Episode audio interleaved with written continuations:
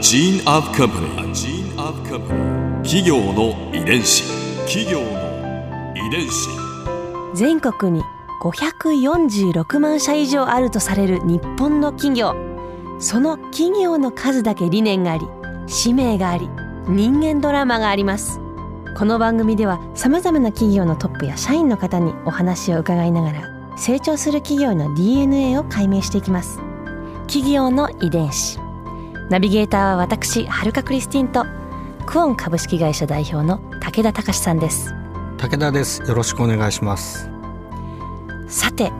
今日は株式会社松竹マルチプレックスシアターズ代表取締役社長秋元和孝さんをお迎えしています。よろしくお願いします。よろしくお願いします。今回は松竹マルチプレックスシアターズのこれからについてお話を伺いますシネコンブームがね、まあ、順調にこう伸びてそして落ち着いて今はどういう時代なんですか？割と郊外というよりはまあ都市型シネコンという、まあ、ターミナルとか、うんうんうん。もう繁華街のど真ん中に逆にできてくる。まあ郊外にはもう作るとこないぐらいたくさん作ってきたわけですね。ねでききってる。でそういう中でやっぱり今どっちかというと競争は激しくまたなってきてるところで、うんうんどう各劇場間で差別化するかっていうのが我々のすごい課題ですね。うんここはどうするんですか？どう考えてるんですか？なんかシネコンができてきてそうやって昔はそれだけで魅力的うん。で、いや便利になったねって感じだったんですけども逆に今完全に定着してみるとどこの映画館も同じになっちゃってるんですね。なんか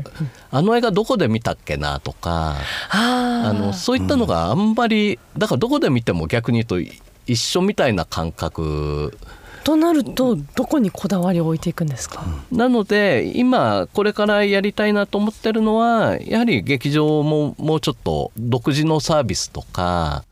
例えばあの売店の食べ物が他にはないものお美味しいものをとかうちなんかでやってるのはまあお子様連れのお母さんでも見れる会を作るとかうん。ホットママシネマっていうんですけども。ホットママシネマ。はい、その会はもう子供さん連れてきてあ。でみんなそこに来る人はもう当然そういう認識で、うんうんうんで子供がまあ前駆け回っててもよしでお母さんがさいとか言われないわけですね。で子供がまあ遊べるようにももう前のスペースとかしてたりとか、まあ、なかなかお子さんいるとお母さんが劇場で映画ってなかなか見れないじゃないですか。そうですよね、まあ、そういったのもすやると結構予約埋まったりしますんで、すごくそういうサ好評だったり。ービスで差別化をとかあとまあ設備的にもやはり需要に応じて、まあ最近はいろんな劇場でもプレミアシートというのがあっあてりますね。こうリクライニングになったりとかですね、まあ、いろんな機能がついてたりするんですけど。子一つで座り心地一つでまた違ってきますもんね。ね。だったりまあロビーとか場内のデザインとか、うん。まだまだいろんなことが考えられると思うんですけど。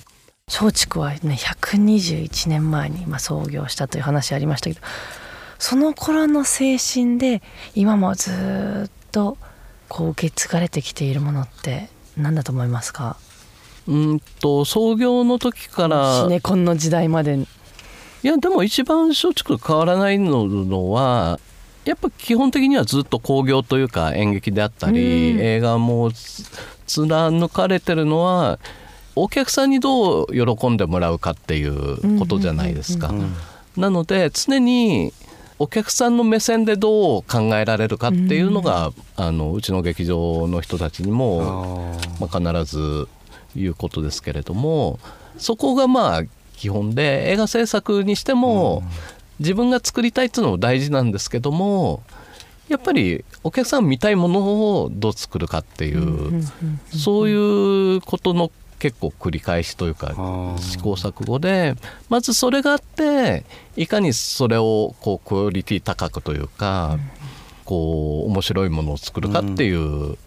まあそういったのをずっと続けてるっていうことだと思いますね。あとはまあ今後やっぱりそういう映画ってこれまで生ではなかったんですけども、はい割と今さっき言ったデジタルになったり、えー、とこうネットで各劇場つなげるようになったりして意外にライブとか演劇みたいなものとこれまで映画館でやったことがこう融合してくるのかなって感じもしますね、先々。要はあの例えば一番あれはもう劇場の中継がそのまま生でなるほどなるほど。映画館で見れたりとか。だから例えば東京でやってる舞台をそうですね北海道でも見られたりとか。見れたりとか。しかもこうスクリーンがこういうのだけじゃなくてこれから360度スクリーンみたいなことも実際今いろんな実験では行われていたり、はい、360度スクリーンどうやって見るんですか？要はこの前あの歌舞伎がラスベガス公演ってやありましたね。染五郎さんがいて、はい、はい、歌舞伎ライオンっていうえーと、ラスベガスのホテルで公演されたんですけどもそれを今の最新技術で中継で持ってきてそれをそういう上映方式で、あの実験的に映したのを見たりした本当に劇場にいる感じでこうどこ見ても映像になっているとか。将来的にじゃあそういうことも。そうですね。だから今至る所で VR って言ってバーチャルリアリティとか言われてますけど、うん、ああいった技術もね使い方によってはこれまで考えられないようなことができるんじゃないかなみたいな今では想像できないようなことがまあこのあと10年とか経ったら、当たり前のようにあったりとか。いやそう考えるとワクワクしますね。これから先も進化が。企業の遺伝子。では皆さんに最後に、えー、必ずこの質問をするんですが、はい、これかなり未来の話になります。かなり未来の話。100年後松竹マルチプレックスシアターズにどんな会社になってほしいですか？またはどんな会社になっていると思いますか？去年120周年松竹は120周年だったんで、はい。結構みんなで集まって100年後のことをまさに考えようっていうえー、あやられたんですか？いろんなあの若い世代でもやったし、まあ、役員は役員で集まって、はい、みんなでグループ作っていろいろやったんですけど、やっぱり基本的にはあの変わらず多分やってるんじゃないかなというようなあの、まあ、まさに100年以上、まあ、続いているしやっぱり常にこういつの時代でもこういった娯楽っていうのは形は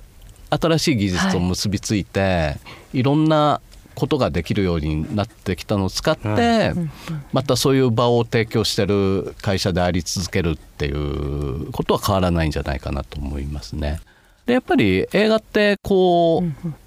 まさにあのどんなものが出て残っていくんじゃないかなというふうに個人的には思ってるので。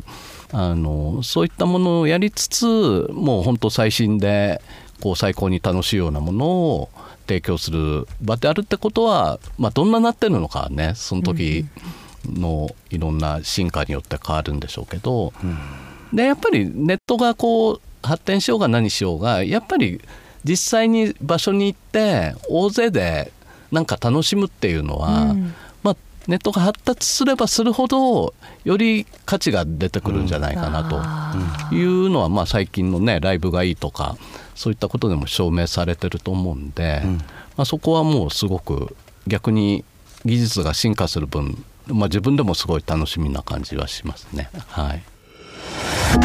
ここで春風ビューポイント。今回秋元さんのお話の中で私が印象に残ったのは映画館の差別化です。親子で楽しめるホットママシネマやプレミアムシートなどが出てきているということですが私だったら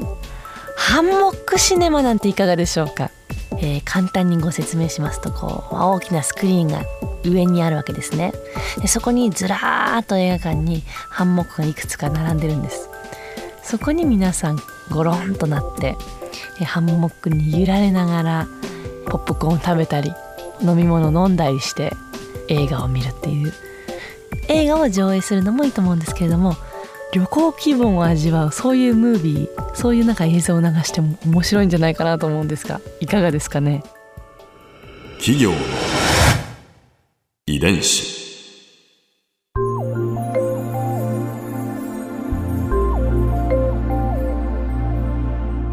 さてこの番組はポッドキャストのほかスマートフォンタブレット向けアプリ JFN パークでも聞くことができますお使いのアプリストアからダウンロードして企業の遺伝子のページにアクセスしてみてくださいそれでは来週もお会いしましょう企業の遺伝子ナビゲーターは私はるかクリスティンと